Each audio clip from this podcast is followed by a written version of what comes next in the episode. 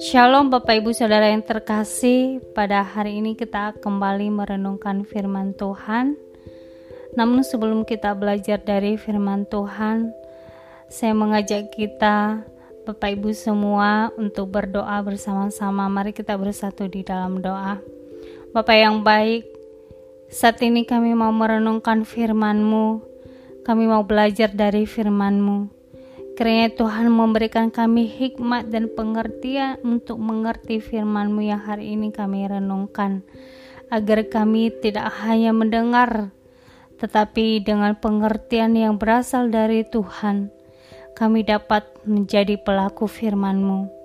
Terima kasih ya Tuhan, kami berdoa di dalam nama Tuhan Yesus. Haleluya. Amin.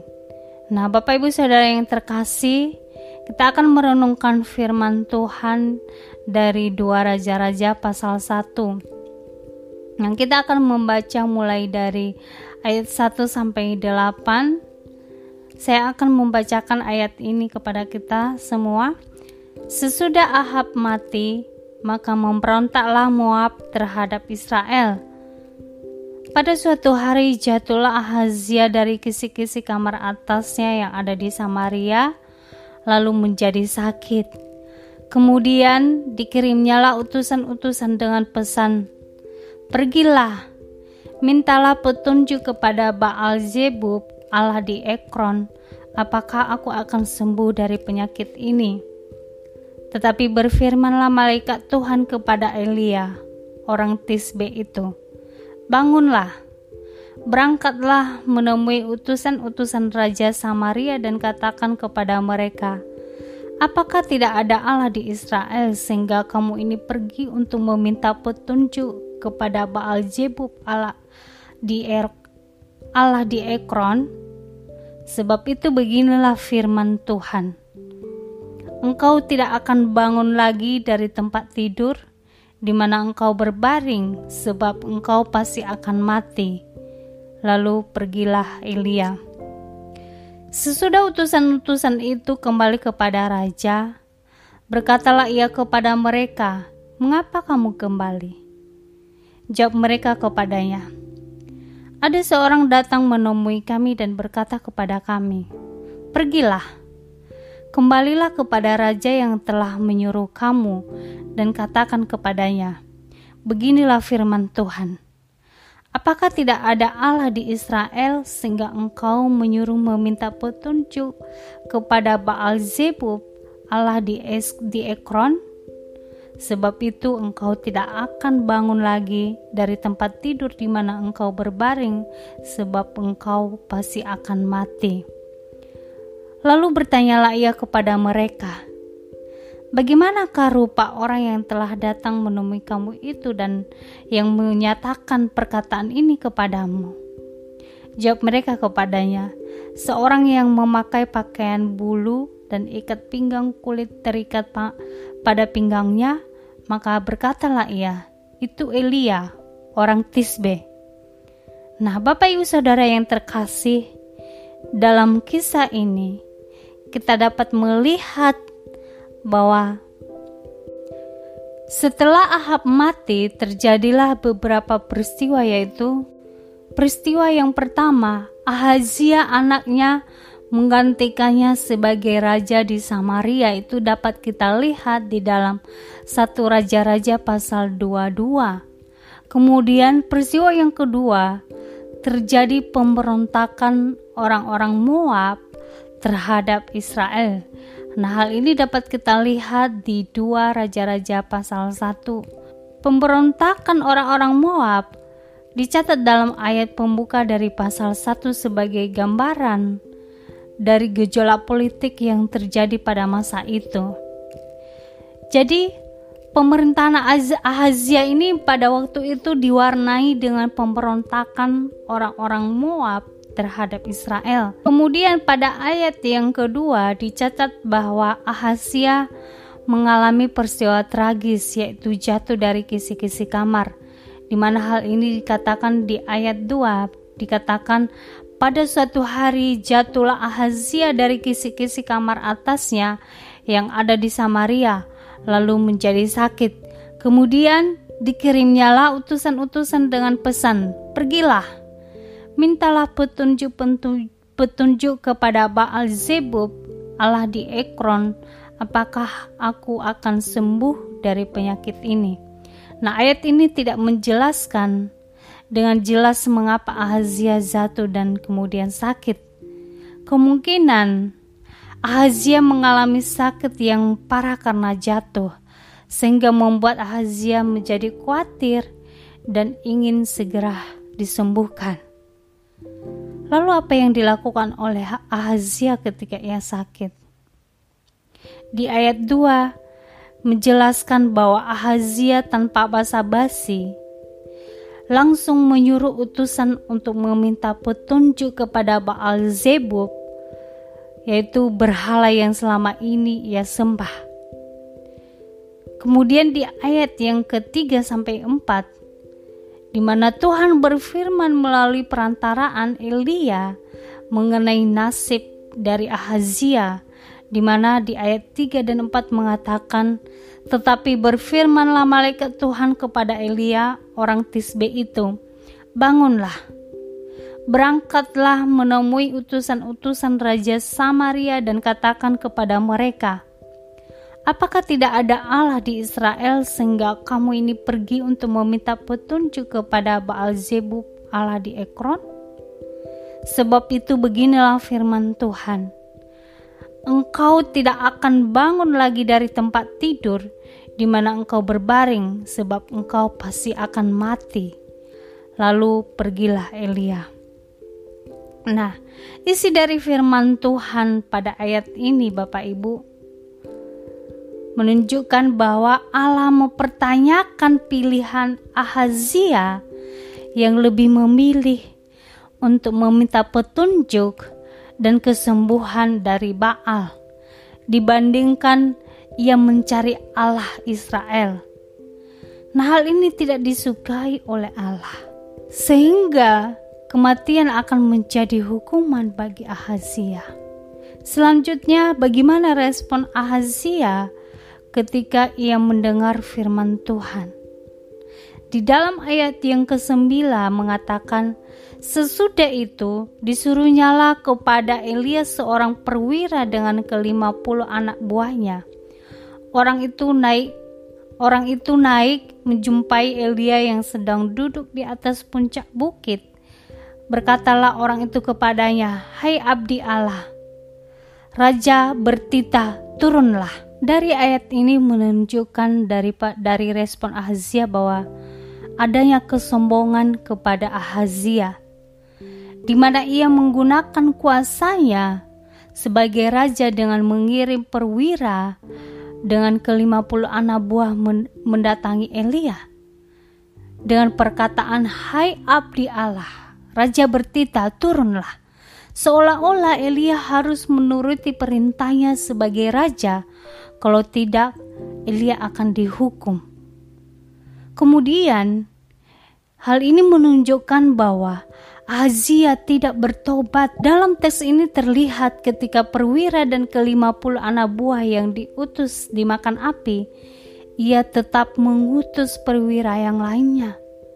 Dikatakan di dalam ayat 10 sampai 12 mengatakan, tetapi Elia menjawab, katanya kepada perwira itu, kalau benar aku abdi Allah, biarlah turun api dari langit memakan engkau habis dengan kelima puluh anak buahmu. Maka turunlah api dari langit memakan dia habis dengan kelima puluh anak buahnya. Kemudian Raja menyuruh pula kepadanya seorang perwira yang lain dengan kelima puluh anak buahnya. Lalu orang itu berkata kepada Elia, Hai abdi Allah, beginilah titah raja, segeralah turun tetapi Elia menjawab mereka, "Kalau benar aku abdi Allah, biarlah turun api dari langit memakan engkau habis dengan kelima puluh anak buahmu."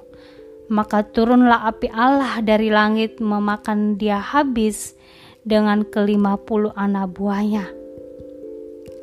Nah hal ini menegaskan sikap Ahazia yang tidak mau bertobat Padahal sudah melihat kuasa Tuhan melalui api yang memakan habis dua perwira beserta anak buahnya.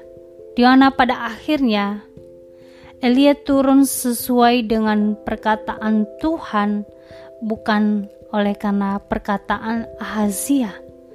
Itu dapat kita lihat di ayat 15 mengatakan maka berfirmanlah malaikat Tuhan kepada Elia turunlah bersama-sama dia janganlah takut kepadanya. Lalu bangunlah Elia dan turun bersama-sama dia menghadap raja. Nah, Bapak Ibu Saudara yang terkasih, kita dapat melihat di sini ketaatan Elia kepada Tuhan. Di mana perintah Raja Ahazia yang menyuruhnya turun diabaikan demi ketaatannya kepada Allah. Kemudian apa yang dilakukan oleh Elia setelah ia turun. Elia menjumpai Ahazia dan menyampaikan firman Tuhan yang sama kepada Ahazia bahwa pilihannya untuk mencari kesembuhan dari Baal mengakibatkan kematian baginya. Di ayat 16 sampai 17 mengatakan, "Berkatalah Elia kepada raja, Beginilah firman Tuhan: oleh karena engkau telah mengirim utusan-utusan untuk meminta petunjuk kepada Baal Zebub, Allah di Ekron, seolah-olah tidak ada Allah di Israel untuk dinyatakan firman-Nya, maka sebab itu engkau tidak akan bangun lagi dari tempat tidur di mana engkau berbaring, sebab engkau pasti mati. Maka matilah raja sesuai dengan firman Tuhan yang dikatakan oleh Elia maka Yoram menjadi raja menggantikan dia. Dalam tahun kedua zaman Yoram bin Yosafat, Raja Yehuda sebab Ahazia tidak mempunyai anak laki-laki. Nah Bapak Ibu Saudara yang dikasihi Tuhan, apa yang dapat kita pelajari dari kisah ini? Ada dua poin yang dapat kita pelajari, yaitu orang yang tidak mencari Tuhan akan menuai keburukan kita dapat melihat yang terjadi dengan Ahazia, di mana dalam kesulitannya ia tidak mencari petunjuk kepada Tuhan, melainkan mencari petunjuk kepada berhala. Nah, hal ini tentu tidak disukai oleh Tuhan, karena dengan perbuatan demikian, maka Ahazia tidak menghormati Tuhan sebagai Allah atas umatnya Israel. Bahkan Ahazia menjadi sombong dan pada akhirnya kesombongan Ahazia mendatangkan hukuman Allah yang tidak dapat digagalkan dengan prajurit-prajurit yang ia miliki. Nah, demikian juga lah Bapak Ibu, halnya kehidupan kita. Ketika kita mengalami persoalan, apakah itu sakit penyakit, persoalan ekonomi, dan persoalan keluarga, maka seharusnya kita mencari solusi dari Tuhan, bukan dari hal-hal yang lain. Kita seharusnya terlebih dahulu datang kepada Tuhan dan menyerahkan persoalan kita kepada Tuhan. Maka kita akan menuai pertolongan, pemulihan, dan kesembuhan dari Tuhan. Ingatlah, bahwa kesombongan bukanlah solusi, melainkan sifat yang mendatangkan celaka bagi kita, Bapak Ibu. Firman Tuhan mengatakan di dalam Yesaya pasal 2 ayat 17, manusia yang sombong akan ditundukkan dan orang yang angkuh akan direndahkan. Hanya Tuhan sajalah yang maha tinggi pada hari itu. Kemudian di dalam 1 Samuel pasal 2 ayat 3 mengatakan, Janganlah kamu selalu berkata sombong, janganlah caci maki keluar dari mulutmu, karena Tuhan karena Tuhan itu Allah yang Maha Tahu dan oleh Dia perbuatan-perbuatan diuji. Nah, kemudian Bapak Ibu, poin yang kedua yang dapat kita pelajari dari kisah Ahazia dengan Elia yaitu ketaatan mendatangkan perlindungan dan pembelaan dari Tuhan. Kita melihat dalam kisah ini di mana Elia taat kepada Tuhan, taat kepada firman Tuhan. Di mana ketika Tuhan menyampaikan firman Tuhan yang harus disampaikan oleh Elia kepada Ahazia, Elia tidak menolak. Padahal Elia tentu tahu risikonya ketika menyampaikan firman Tuhan yang keras kepada Ahazia si raja yang jahat itu. Tidak ada satupun ayat dalam pasal ini yang menunjukkan keberatan Elia untuk menyampaikan firman Tuhan kepada Ahazia. Bahkan ketika Ahazia mengirim perwira beserta anak buahnya untuk membawa Elia turun dari gunung, Elia tidak menghiraukannya. Padahal Ahazia mengirim perwira beserta anak buahnya bukanlah utusan biasa yang tentunya mengancam nyawa Elia karena telah menolak untuk taat kepada titah raja. Di dalam ayat 15 kita dapat melihat alasan mengapa Elia tidak mau turun yaitu karena ia lebih taat kepada Allah daripada Ahazia. Nah pertanyaannya apa yang Elia dapat dari ketaatan yang penuh resiko ini? Kita lihat dalam kisah ini para utusan-utusan raja tersebut mati dimakan habis oleh api yang turun dari langit. Nah, hal ini merupakan bukti perlindungan dari Allah atas Elia. Karena ketaatannya, Elia menuai perlindungan dari Allah. Nah, Bapak Ibu Saudara yang dikasihi Tuhan, hal yang sama akan terjadi kepada setiap kita apabila kita taat kepada Tuhan, maka ketaatan kita tidak akan menjadi sia-sia. Jadi janganlah takut bila engkau atau dikucilkan, ditolak, atau tidak di, disukai oleh orang-orang di sekitarmu oleh karena engkau taat kepada firman Tuhan. Karena perlindungan dan pembelaan Tuhan akan terjadi atas hidupmu Amin Bapak Ibu Saudara. Saya akan menutup renungan ini di dalam doa. Mari kita berdoa. Bapa kami yang di surga, terima kasih untuk kebenaran firman-Mu yang telah kami renungkan hari ini. Kami belajar dari kisah Ahazia dan Elia. Ya Tuhan, kami belajar bahwa ketika menghadapi persoalan apa pun, kami harus terlebih dahulu mencari solusi dari Tuhan, bukan dari siapa pun. Kami juga belajar dari Elia bahwa ketaatan akan mendatangkan perlindungan dan pembelaan dari Tuhan.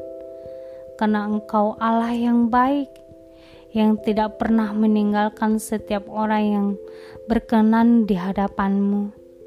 Terima kasih ya Tuhan. thank you